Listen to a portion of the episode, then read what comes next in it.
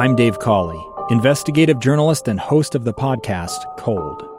In October of 1985, a woman named Sheree Warren left work at a busy Salt Lake City office to meet her estranged husband at a downtown auto dealership. She never made it home.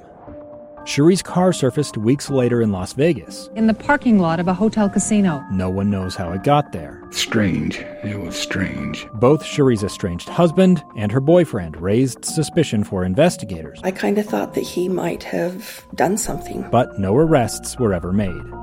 In Cold Season 3, we dig into double lives, make new connections in the case, and examine the difficulty raised by reasonable doubt. We want answers just as much as anyone else. They have creeps like that now, too, so nothing's changed. That's the new Cold Season 3, The Search for Sheree, now available anywhere you get your podcasts. Inside Sources, where KSL offers Utah deeper insights on the news. Host Boyd Matheson divides rage from reason and elevates the conversation on issues crucial to our community on KSL News Radio 102.7 FM and 1160 AM. It can be difficult for many people to return to the workforce, especially tough for adults who pursued higher education later in life. So we wanted to look at how many people are trying to get back into the workforce. What are some of the hurdles they face? And how can we be doing things a little different or a little bit better? Really pleased to have us help us figure this all out.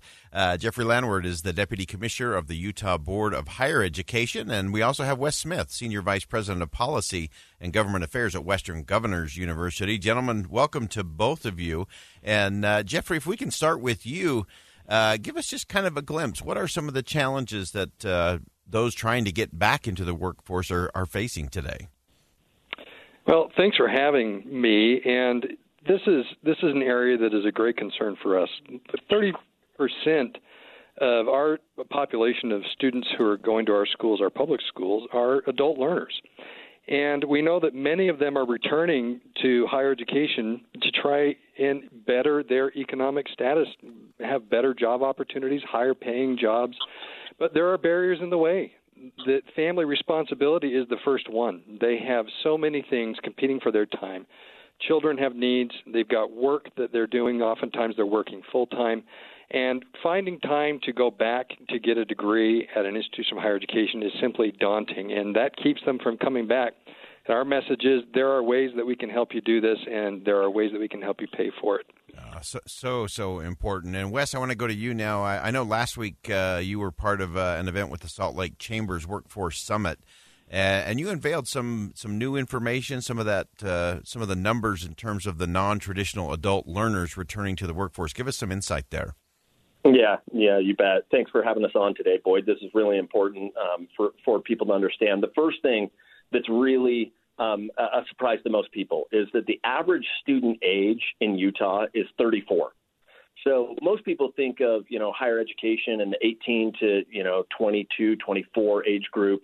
We're here to tell people that the non-traditional learner is, that is outside of that age group is actually more common, especially here in the state of Utah, where the average age is 34. We know this well at Western Governors University. Most of our students are adult learners, and WGU was created for adult learners. But what we decided to do is, hey, let's dig in the state of Utah. Let's dig into what are the barriers to starting as an adult learner or returning.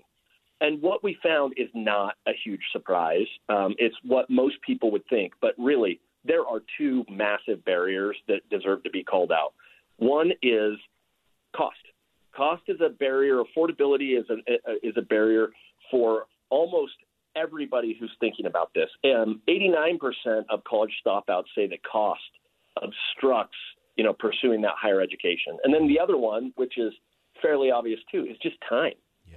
Flexibility. The access, it revolves around flexibility. And so most people are working, they have children, they have family obligations, they have community obligations. And so finding the time and the place to be able to pursue higher ed is really important. So those are the two big findings here, or it confirms what we suspected, which are cost and time are really important to solve for those adults looking to return. Yeah, and so, Jeffrey, let's go back and drill into some of those. You talk about some of the paths and some of the things that we can do to clear space for those that are thinking about returning. And we know that over the course of the pandemic that more people are thinking, well, maybe it is time for me to shift or to get a little more education and see if I can pivot careers and so on. What else are we seeing? What else should we be thinking about as it relates to higher education? Well, I think, as Wes pointed out, when we're talking about time and cost, there are a couple things that I think a lot of people who are thinking about going back, especially adult learners, but haven't pulled the trigger yet, is that they don't really know that there are a lot more options than there used to be, especially with online options for learning, create your own pace options for courses. We also have a lot of new programs to help manage the cost, especially recently with the pandemic. There's a lot of interest to get people back in the workforce, and not only back in the workforce, but back in a better position than they were before. We have, for example, something called the Learn and Work program in Utah, and they can learn more about that at learnandwork.org. But essentially what this is a lot of short-term training options that they can do quickly that we will help them pay for, and oftentimes pay for the entire cost in everything from cybersecurity and IT to alternative licensing for teachers, pharmacy technicians. We have our technical colleges, our 4 universities, all offering programs in this area that can be done quickly, done easily, and also we'll help you pay for it, if not pay for the whole thing. Okay, and that learnandwork.org is a great resource there for people to check out if you're thinking about that path. And Wes, let me get one more question in for you as we wrap up. Again, is there anything else from the information, the numbers that you were sharing last week at the summit that, again, we should kind of be factoring in either if we're looking at going back for some more education, we have someone in our life who's looking at that, or just as we look at it as a community that we should be thinking about, maybe even as employers as we try to promote this into the community? Yeah, so I'm really glad that you asked that question. The best thing, the best news that I have to share is we worked really closely with the Utah System of Higher Education and with the legislature this past year to focus on adult learning. One of the things that came out of that is the Adult Learners Grant, where the state legislature, the governor, signed into law, and what it provides is scholarships to support adult learners as they look to get back into the system of higher ed. And WGU, for our part, we pledged $1 million in scholarship support for the program as well. And between that, there are resources out there for adult learners who are listening today who are saying, I really should go back.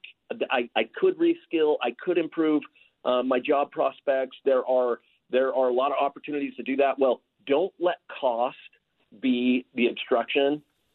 Let's work together and figure out how we can make this happen for adult learners. And the Utah System of Higher Education is doing a great job in putting that program together and administering that program. Fantastic. Jeffrey Leonard, Deputy Commissioner of the Utah Board of Higher Education, Wes Smith, Senior Vice President of Policy and Government Affairs at Western Governors University. Thanks to both of you for joining us. We're hitting this throughout the program today, lifelong learning and helping people really learn to love learning, as well as getting the disciplines of learning. Is really what we need in the 21st century, and we especially need here in the state of Utah. Gentlemen, thanks both of you for joining us today. Thank you very much. All right, we're going to step aside for a quick commercial break. You don't want to go anywhere. If you happen to miss earlier today, KSL News Radio's Dave Noriega, part of Dave Nejanovic, is going to join us next. He had an extraordinary conversation this morning with a former Afghan translator who's trying to get his brother out of Afghanistan. It is riveting. It is compelling. Don't go anywhere. Stay with us. We'll break it all down with Dave Noriega coming up next. 2 years ago, Americans watched in horror as a crisis unfolded at the Kabul airport. There's desperation and anguish. More than 80,000 Afghans have since arrived in America, but this story is still unfolding. I'm Andrea Martin. In my new podcast, Stranger Becomes Neighbor, we'll find out what happens to these new arrivals in our communities. Who would help our newest neighbors? Follow us at KSLPodcast.com, Apple Podcasts, or anywhere else you listen.